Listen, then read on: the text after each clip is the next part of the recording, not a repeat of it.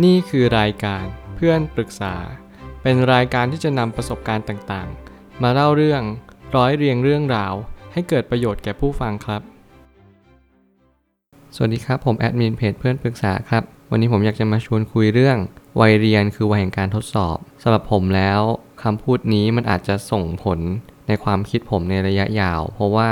วัยเรียนมันคือวัยอะไรกันนะ บางครั้งการที่ผมมองย้อนกลับไป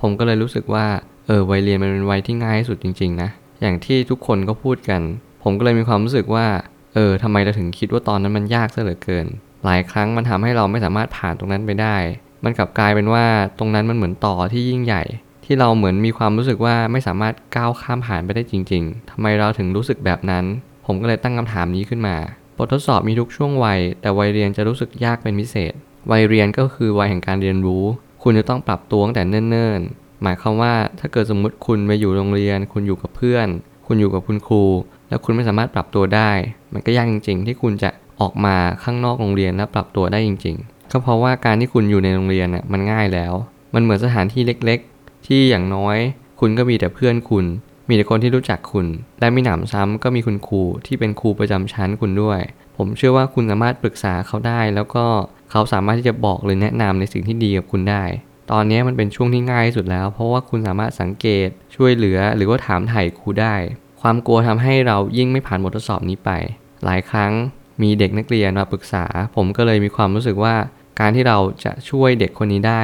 มันก็ต้องเริ่มต้นจากการที่เขาเรียนรู้ก่อนว่า พื้นที่นี้ไม่ใช่พื้นที่ที่อันตราย พื้นที่นี้ยังเป็น comfort zone นิดๆมันยังเป็น hard zone หน่อยๆมันไม่ใช่ hard zone เต็มตัว แล้วมันก็ไม่ใช่ comfort zone ซะทีเดียว หลายครั้งที่คนส่วนใหญ่ก็เลยไม่รู้ว่า เราควรจะวางตัวยังไงกับโรงเรียน ในห้องเรียนเรารู้สึกว่าบางครั้งเราไม่มีเพื่อนคบ บางครั้งเราชอบใครสักคนหนึ่ง แล้วเราก็เลิกกัน มันก็เลยกลายเป็น hard zone ย่อมๆในห้องเรียน ก็เพราะว่าเรามีปัญหากับเพื่อนหรือแฟน อะไรทำนองนี้มันก็เลยกลายเป็นว่า เราไม่รู้จะปรับตัวยังไง ให้เข้ากับสถานการณ์ตอนนั้น เราก็อยากจะโดดเรียนหรือว่าหนีเรียน ซึ่งนั่นไม่ใช่ทางออกที่ดีอย่างแน่นอน ได้ยินมาบ่อยครั้งว่าวัยเรียนเป็นช่วงที่ง่ายสุดในชีวิตแล้ว ผมเชื่อแบบนั้น แล้วนี่คือเรื่องจริง ใครที่ยังเรียนอยู่ ผมเชื่อว่าการฟังพอดแคสต์นี้จะได้ประโยชน์มหาศาลมาก ก็เพราะว่าคุณจะได้เรียนรู้ว่าวัยเรียนมันคือช่วงที่ง่ายที่สุด มันเป็นช่วงที่สะดวกสบายที่สุด มันหมายความว่าถึงแม้คุณจะลำบาก ผมเชื่อนะว่ามันก็จะลำบากน้อยกว่าช่วงในวัยทำงาน หรือวัยแก่แล้ว หลายครั้งเราชอบมองตรงนั้นว่าทุกข์มากก็เพราะว่าเราไม่รู้ว่าอนาคตเป็นยังไง เราไม่มีข้อเปรียบเทียบ มื่อไหร่ก็ตามที่เราใช้ชีวิตไปเรื่อยๆเรื่อยๆแล้วเราก็รู้สึกว่าเออเวลามองย้อนกลับมา แล้วไอ้สมัยก่อนนะมันทุกข์มากกว่าปัจจุบัน ให้คุณระลึกไว้เสมอว่า สมัยก่อนนั้นสุขกว่าปัจจุบัน คุณยังไม่เคยมีการเปรียบเทียบ คุณก็เลยยังไม่รู้ว่าอะไรทุกข์กว่าอะไร มันก็เลยกลายเป็นว่าคุณคิดว่าตรงนั้นทุกข์ที่สุดแล้ว ทั้งๆที่ความจริง มันไม่ใช่ว่าทุกข์ที่สุด คุณยังไม่ได้เจออนาคตที่มันทุกข์กว่านั้น คุณก็เลยตีความไปแบบนั้นแล้ว นี่คือสิ่งที่สำคัญ แล้วคุณจะต้องระลึกเสมอว่า สิ่งที่ทุกข์ที่สุดไม่ใช่เหตุการณ์รอบข้าง แต่เป็นที่ใจคุณ หลายครั้งถ้าเกิดสมมติคุณฝึกที่จะปล่อยวางตั้งแต่เด็ก มันก็สำคัญมากๆ ว่าในอนาคตคุณก็จะสามารถยืนหยัดอยู่ได้ ตั้งใจเรียนพยายามให้มากที่สุด ไปเรียนแต่ไม่ต้องสนใจเรียนก็ยังดีกว่าโดดเรียน นี่คือข้อแนะนำที่ผมอยากจะฝากทุกคนเอาไว้ว่า อย่าพยายามโดดเรียน อย่างน้อยเข้าไปเช็คชื่อ อย่างน้อยเข้าไปทำการบ้าน หรือแม้กระทั่งทำงานยังไงก็ได้ให้คุณไม่ติดรอ ไม่ติดมอส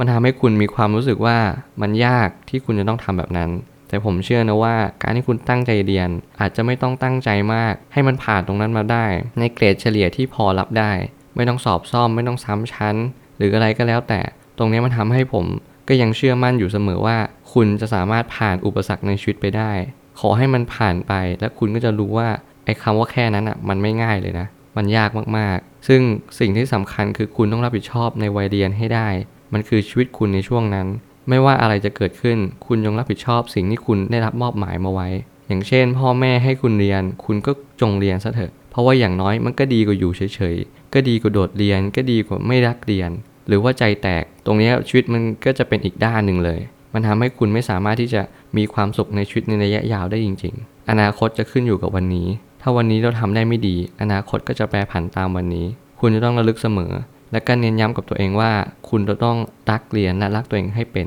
ไม่อย่างนั้นคุณก็กลายเป็นว่าเรียนไปอย่างนั้น เรียนแบบส่งๆเรียนแบบส่งๆก็ยังดีกว่าไม่เรียนเลย ก็ยังดีกว่าขี้เกียจเรียน แล้วคิดว่าการเรียนเนี่ยไร้สาระ การเรียนไม่เคยมีความว่าไร้สาระ อย่างน้อยๆ คุณผ่านช่วงนี้ไปได้ มันฝึกอะไร มันฝึกความอดทนให้กับคุณ มันฝึกวินัยให้กับคุณ อย่างน้อยคุณก็จะได้เรียนรู้ว่าชีวิตมันอดทนได้แค่นี้เหรอ มันมีวินัยได้แค่นี้เหรอ ทำไมคุณดูแย่ขนาดนี้ล่ะ ความรู้สึกมันจะมาบอกคุณแล้วมันทำให้คุณผลักตัวเองขึ้นมา ให้คุณมีความรู้สึกว่า เออ ฉันต้องทำได้สิ แรงผลักดันในชีวิตมันต้องเกิดขึ้น เพื่อนยังทำได้เลยทำไมเราจะทำไม่ได้ ถ้าเราโดดเรียนนะ มันต้องเป็นแบบที่พ่อแม่หรือครูสอนแน่เลยว่า เราจะต้องเรียนไม่จบ แล้วก็ทำงานในสิ่งที่ไม่ดี แถมไม่มีวุฒิการศึกษาที่จะไปสมัครงานด้วย มันมีแต่ความลำบาก อันนี้ผมเชื่อว่ามันเป็นเรื่องจริง แล้วมันก็จริงมากๆด้วย ไม่ใช่ว่าเขาพูดเตือนกันส่งส่งๆไปอย่างนั้น แต่เขาพูดเตือนด้วยความจริงใจว่า สมัยนี้ยุคนี้ สิ่งที่สำคัญที่สุด